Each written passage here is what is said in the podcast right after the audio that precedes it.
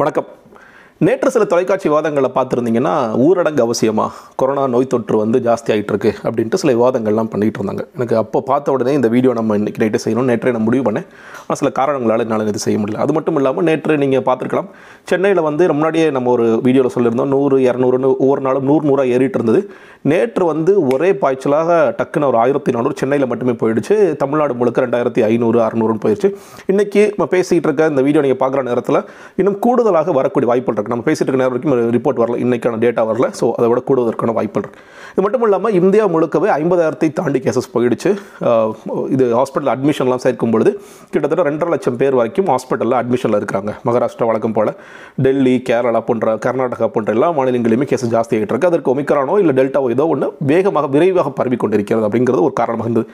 அப்போ டக்குன்னு யோசிச்சது வந்து, மறுபடியும் இந்த ஊரடங்குன்னு பேசிகிட்டே இருக்கிறாங்களே, மறுபடியும் ஒரு ஊரடங்கு தான் போட்டுருவாங்களோ அப்படின்னு ஒரு பயத்தினால தயவு செய்து இது மட்டும் செய்து விடாதீர்கள் ஸ்டாலின் அவர்களே அப்படிங்கிறது தான் இந்த வீடியோவோட நோக்கமாக இருந்தது. நீங்கள் கேட்கலாம், ஏங்க நீங்கள் அப்படி சொல்கிறீங்க அப்படின்னு. அதாவது இந்த ஊரடங்கு எப்படி இந்த தொலைக்காட்சிகள் அந்த மது பெரியர்கள்னு சொல்லுவாங்களோ, அதே மாதிரி சில ஊரடங்கு பெரியர்கள் அப்படிங்கிறது இருக்காங்க.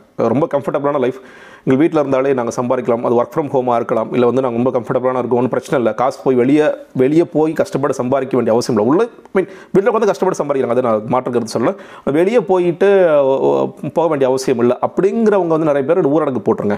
ஏன்னா வந்து நமக்கு வந்து ஹாஸ்பிட்டல் ஜாஸ்தி ஆகிடும், இல்லை வந்து அதிகமாக பேர் போயிடுவாங்க அப்படின்ட்டு ஒரு ஊரடங்கு பெரியர்கள்னு ஒரு குரூப் இருக்க தான் செய்கிறாங்க.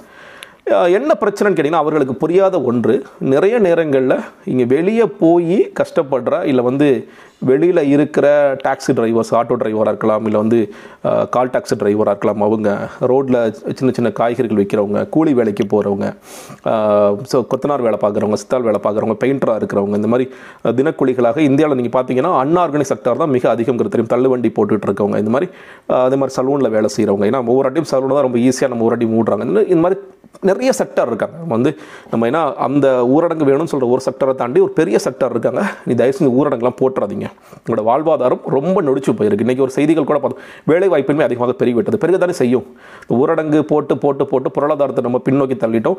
இன்னும் வந்து ஒரு ஆர்கனைஸ் செக்டாரில் கூட ஜாப் லாஸ் நிறைய நடந்துகிட்டு இருக்குது அப்படிங்கிறத பார்க்கலாம். அவங்க கூட பல பேர் டக்குன்னு ஒரு ஊரடங்கு போடலாமா, இந்த நேரத்தில் நம்ம சம்பளத்தை குறைக்கலாமா அப்படிங்கிற விஷயங்கள்லாம் பேச ஆரம்பிச்சிட்டாங்க. அப்படின்னு பார்க்கும்பொழுது மறுபடி அதே வேலையில் செய்துவிட போகிறார்களோ அப்படிங்கிற ஒரு பயம், அச்சம் இருந்தது. இன்றைக்கி அந்த அச்சம் பாதி வந்து உறுதியாக இருக்குது அப்படின்னு சொல்லணும். ஏன் பாதின்னு சொல்கிறேன்னா, இரவு நேர ஊரடங்கு தமிழகத்திலும், அதே நேரத்தில் ஞாயிற்றுக்கிழமை ஊரடங்கு. நல்லா யோசிச்சு பார்க்கலாம். ஏன்னா நான் வந்து நிறைய விவாதங்கள் நான் அன்றைக்கும் சரி, அது அதிமுக ஆட்சி காலமாக இருந்தாலும் சரி, திமுக ஆட்சி காலமாக இருந்தாலும் சரி, என்னுடைய ஸ்டாண்டு ஒரே ஒரு ஸ்டாண்டு தான், தயவுசெய்து ஊரடங்கு வேண்டாம். நான் மக்களுக்கு நம்ம எப்போயும் வலியுறுத்துகிறோம், மாஸ்க் போடுங்க, உங்களுக்கு நீங்கள் பாதுகாத்துக்குங்க, தனி மனிதனை நீங்கள் பாதுகாத்துக்குங்க அப்படிங்கிற நம்ம சொல்கிற அதே வேலையில் நீங்கள் வந்து ஊரடங்கு போடாதீங்க அப்படிங்கிறது அன்றைக்கு ஸ்டாண்ட். ஏன்னா ஏதோ நான் சொல்கிறேன், நான் அன்றைக்கி சில விவாதங்களை கலந்து கொண்ட திமுக நண்பர்கள், திமுக காரலாக இருப்பவர் சொன்னது, இரவு நேரத்தில் கொரோனா தப்பிச்சிருமா அப்படிங்கிறதும், ஞாயிற்றுக்கிழமை மட்டும் கொரோனா வெளியே வராதா அப்படிங்கிற மாதிரியான சில கிண்டல்கள் கேள்விகள் பேசியிருக்காங்க. இப்போ அதே தான் நம்ம மறுபடியும் கேட்க வேண்டிய அவசியமாக இருக்குது, ஞாயிற்றுக்கிழமை கொரோனா வந்து வெளியே வராமல் அப்படியே இருந்துருமா? இது ஏன்னா, இது வந்து ஒரு பக்கம் நம்ம முன்னாடி சொன்ன மாதிரி ஒரு குளோபல் சுனாமி. இது வந்து நீங்கள் உங்களை காப்பாற்றிக்காட்டி இந்த சுனாமியில் எல்லாருமே சிக்கக்கூடிய வாய்ப்புகள் இருக்குது. நான் கூட போட்டோம், 8 வாரம், அடுத்த 8 வாரம் ரொம்ப ரொம்ப கவனமாக நம்ம இருக்கணும்னு சொல்லியிருந்தேன் வந்து. ஸோ அதனால் நீங்கள் மறுபடியும் நீங்கள் வந்து அந்த ஞாயிற்றுக்கிழமை ஊரடங்கு போட்டால் என்ன ஆகுன்னு கேட்டிங்கன்னா, ஒரு உதாரணம் சொல்கிறேன். சவுத் ஆஃப்ரிக்காவில் அந்த ஒமிக்ரான் பரவல் கொடுத்து ஒரு ஸ்டடி பண்ணும்பொழுது, ஒரு கூட்டத்தில் 110 பேர் கலந்துக்கிறாங்க. அதில் வந்து ஒரே ஒருத்தர் மட்டும் ஒமிக்ரான் தொற்று. இந்த கூட்டம் முடிஞ்சு டெஸ்ட் பண்ணி ஒரு 2 நாள் டெஸ்ட் பண்ணும்போது அங்கே வந்து 75 பேருக்கு ஒமிக்ரான் தொற்று ஏற்பட்டுள்ளது. இது ஏன் சொல்கிறேன்னா, நம்ம இந்த ஆரம்பத்தில் இந்த முதல் அலையாக இருக்கட்டும், இரண்டாம் அலையாக இருக்கட்டும், நம்ம நிறைய சொல்லிட்டு இருந்தோம், நிறைய பேர் ஊருக்கு போகிறாங்க, இதன் மூலியமாக கொரோனா வந்து ஊருக்கெல்லாம் எடுத்துகிட்டு போய் வாய்ப்புகள் இருக்குது, டெல்டா மூலியமும் டெல்டா நேரமும் நிறைய பேர் ஊருக்கு போகிறாங்க அப்படிங்கிறது முன்னாடி கிட்டத்தட்ட நடக்காமல் இருந்துச்சு. இங்கே வந்து பேருந்துகளில் பயணிக்கும் பொழுது, இல்லை ஜவுளி கடைகள்லாம் கூட நிறைய பேர் கூட்டமாக சேர்றாங்க, இந்த கூட்டம் சேர்ந்து இது கொரோனா பரப்பிடும் அவங்களுக்கு பயமாக இருக்குன்னு நிறைய பேர் பேசியிருக்கோம். அப்போ கூட இது அந்த அளவிற்கு இதன் வேகம் இல்லை, அது வந்து ஒரு கட்டுப்படுத்தப்பட்ட வேகமாகத்தான் இருந்தது. இப்பொழுது இந்த ஒமிக்ரான்கிறது நிறைய பரவுது அப்படிங்கிறது சொல்ல தெளிவான பிறகு, இந்த ஞாயிற்றுக்கிழமை ஊரடங்கால் நடக்கப் போகுது என்னன்னு கேட்டிங்கன்னா, செய்தி சேனல் என்ன ஓடப்போகுது இந்த சனிக்கிழமை செய்தி, பிரதானமான செய்தியாக, காசிமேட்டில் மீன் வாங்க குவிந்த மக்கள், கறிக்கடைகளில் அலைமோதும் கூட்டம், கோழிப்பிரியர்கள் அதிகமாக கூட்டம் கூடினர், மீன் பிரியர்கள் இப்படின்னு சொல்லி இதுதான் நடக்க போகுது. ஏன்னா ஞாயிற்றுக்கிழமை வந்து சாப்பிடாமல் இருக்க முடியல, அதனால் நம்ம சனிக்கிழமையை போய் வாங்கி சாப்பிட்றலாம் அப்படின்னு ஒரு சட்டம் இருக்கத்தான் செய்கிறாங்க. நம்ம எவ்வளோ வாட்டி நம்ம சொன்னாலும் அது நடந்து கொண்டு தான் இருக்கிறது.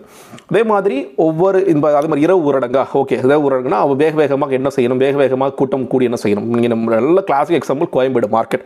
இப்போ கோயம்பேடு மார்க்கெட்டில் வர்ற அங்கே வேலை செய்கிற வேலையாட்களாக இருக்கட்டும், அங்கே வேலை செய்கிற வியாபாரிகளாகட்டும், அவங்களாம் எப்போ ட்ராவல் பண்ணிக்கணும், கிட்டத்தட்ட நைட்டு 12 மணி 1 மணிக்கு ட்ராவல் பண்ண ஆரம்பிப்பாங்க. ட்ராவல் பண்ணாதான் அவங்க 2 மணிக்கெலாம் கடையை திறந்து வச்சு ஹோல்சேலில் வர இதெல்லாம் வாங்கி வச்சு அதற்கு பேர் கடை திறந்து. இப்போ அந்த இரவு ஊரடங்குன்னு போட்ட பிறகு ஒவ்வொருத்தர் ஆரம்ப டார்ச்சருக்கு உள்ளாகணும். அவங்க அதை போலீஸுக்கு அவங்க கேட்பாங்க, இது ஒவ்வொருத்தருக்கு ஐடி கார்டு வச்சுருக்கியா, ஊசி போட்டிருக்கியா, இது மாதிரிலாம் அவன் ஒவ்வொன்றிலையும் இருக்கிற சிக்கலை நம்ம புரிந்து கொள்ளாமலே செய்து கொண்டிருக்கிறோமா. அழகு நிலையங்கள் மறுபடியும் கை வச்சுட்டே இருக்கிறாங்க. அழகு நிலையங்களில் நீங்கள் 50% பண்ணுங்கள், இல்லை நீங்கள் அடுத்து ஒரு பெரிய இன்னும் ஜாஸ்தியாகும் போது அழகு நிலையங்கள் உடனே மூடிடுங்க. என்னைக்கோ ஒரு நாள் இட்டாலியில் எப்போயோ வந்து சலூன் மூலிமா பரவியது அப்படிங்கிறத வச்சுக்கிட்டே இதை செஞ்சுட்ருக்கோம். இன்னும் சொல்லப்போனால் இந்த ஊரடங்குனால உண்மையிலே கேசஸ் குறையுதான்னு கேட்டீங்கன்னா அதுக்கு டேட்டாவே இல்லை. நீங்கள் வந்து பொது ஊரடங்கை நான் சொல்கிறேன், ஞாயிறு ஊரடங்கு, இரவு ஊரடங்கை தாண்டி எல்லோருக்கும் ஒரு பதில் தேவைப்படுகிறது. உலக நாடுகளுக்கு பல நாடுகளுக்கும் ஒரு பதில் தேவைப்படுது. என்னங்க நீங்கள் கொரோனாக்காக பண்ணீங்க, மக்களை காப்பாற்றுறது என்ன பண்ணீங்கன்னா ஊரடங்கு போட்டோம் அப்படிங்கிற ஒரு முட்டாள்தனமான பதிலுக்கு மறுபடியும் ஆட்பட்டு கொண்டே இருக்கிறார்கள் நினைக்கிறேன். இன்னொன்று, இதே திமுக தலைவர் ஸ்டாலின் அவர்கள் நீங்கள் வந்து மே மாதம் பதவியேற்கிறதுக்கு முன்னாடி நான் ஆட்சி அமைத்த பிறகு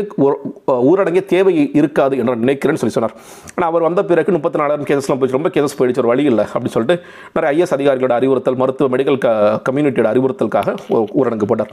ஆனால் இங்கே மறுபடியும் நீங்கள் அன்றைக்கி எந்த நோக்கில் பேசுகிறீங்க, மக்கள் அவதிப்படுறாங்க, இந்த ஞாயிற்றுக்கிழமை ஊரடங்கு தேவையில்லாத, இரவு ஊரடங்கு தேவையில்லாத, அன்னைக்கு எதிர்கட்சியாக இருக்கும் பொழுது மக்களுக்காக பேசியவர்கள் இன்று ஆளுங்கட்சியான பிறகு அந்த கூட்டத்தில் ஐஏஎஸ் அதிகாரிகள், மெடிக்கல் கம்யூனிட்டி, இங்கே வந்து மற்ற வந்து வியாபாரிகளையோ இல்லை யாரெல்லாம் பாதிக்கப்படக்கூடிய செக்டாராக இருக்கிறாங்களோ அன்னார்கனைஸ் செக்டாரோட ரெப்ரஸன்டேஷனோ இல்லை வியாபாரிகளோட ரெப்ரஸன்டேஷன் இருக்கிறதே இல்லை. ஒவ்வொரு வாட்டியும் நீங்கள் அதான் அவங்களாம் உட்காந்து வச்சு பேசி என்னங்க பண்ணலாம், கொரோனா குறையணும், உங்களோட ஐடியாஸ் நீங்கள் கொடுங்க, என்ன பண்ணலாம் அப்படிங்கிறது சரியாக இருக்குமா இல்லை ஐஏஎஸ் அதிகாரிகள்லாம் சேர்ந்தாலும் சொல்கிறேன், கம்ஃபர்டபுளாக லைஃப்பில் இருக்கிறது மிக முக்கியமாக ஐஏஎஸ் அதிகாரிகள் இருக்கிறாங்க, நீங்கள் இந்த கூட்டத்தில் இருக்கிறவங்கலாம் இருக்கிறாங்கிறது தெரியும்.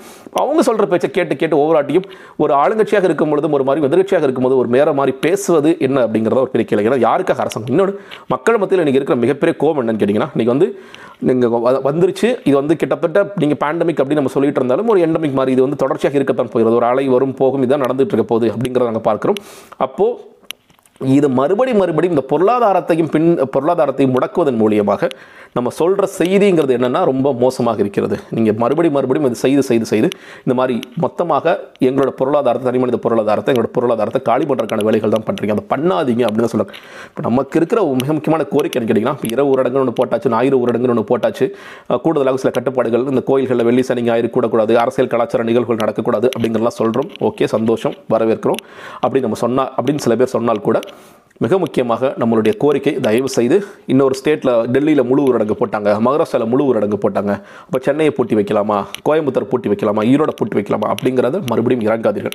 நம்ம செய்ய வேண்டியது நான் அன்றைக்கி சொல்கிறேன், அப்போ என்னதாங்க வழி, வேறு என்னங்க வழி இருக்குன்னு கேட்டிங்கன்னா, நம்மளுடைய மருத்துவ கட்டமைப்பு ஸ்ட்ராங்காக இருக்கா? நீங்கள் சொல்கிறீங்க 115,000 பெட் ஏற்கனவே ரெடியாக இருக்குது, 50,000 பெட்ஸ் நாங்கள் ரெடி பண்ணி வச்சுருக்கோம், ஓகே. ஆக்சிஜன் தேவைப்பட்ட ஆக்சிஜன் பிளான்ட் இன்றைக்கி வந்து லிட்டர் கெப்பாசிட்டி வந்து ரொம்ப அதிகமாக இருக்குது, டெய்லி கெப்பாசிட்டி வந்து 222 மில்லியன் லிட்டர் வரைக்கும் நம்ம ப்ரொடியூஸ் பண்ணக்கூடிய அளவுக்கு இருக்குது அப்படின்னு சொல்லி சொல்கிறீங்க. அது ரொம்ப சந்தோஷம், இருக்கட்டும்.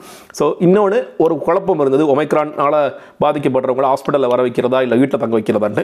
இன்றைக்கி நிறைய பேர் ஸ்டடி சொல்லும் போது இல்லை வீட்டிலேயே தங்க வச்சுக்கலாம், நீங்கள் வந்து ஹோம் ஐசோலேஷனை கொடுக்கலாம் அப்படிங்கிற ஒரு நிலைக்கு வந்திருக்கும். அப்போ ஹோம் ஐசோலேஷன் பண்ணுங்க, ஹோம் ஐசோலேஷனே பண்ணுங்க. அந்த ரொம்ப தீவிரமான தொற்று உடையவர்கள் இல்லை, நீங்கள் ஏற்கனவே நம்ம சொல்ல மாதிரி கோமார்பிடிஸ் இருக்கிறவங்க மட்டும் ஹாஸ்பிட்டலுக்கு வாங்க, அவங்கள ஐடென்டிஃபை பண்ணி கொண்டு வரதான் சரியாக இருக்குமே ஒழிய மறுபடியும் இந்த ஊரடங்கு போன்ற விஷயங்கள் எல்லாமே மக்கள் மனசில் என்ன ஒரு கேள்வி ஏற்படுத்தினா, திமுகவிற்கும் அதிமுக பெரிய வித்தியாசம் இல்லை போல இருக்கு அப்படிங்கிறதா ஏற்படுத்தும். இன்றைக்கி நிறைய பேர் அதை சொல்கிறாங்க. அதனால் தயவு செய்து இதை ரீகன்சிடர் பண்ணுங்கள். இன்னொரு தடவை இந்த முழு ஊரடங்கை நோக்கி தயவு செய்து பயணிக்காதீர்கள். நன்றி, வணக்கம்.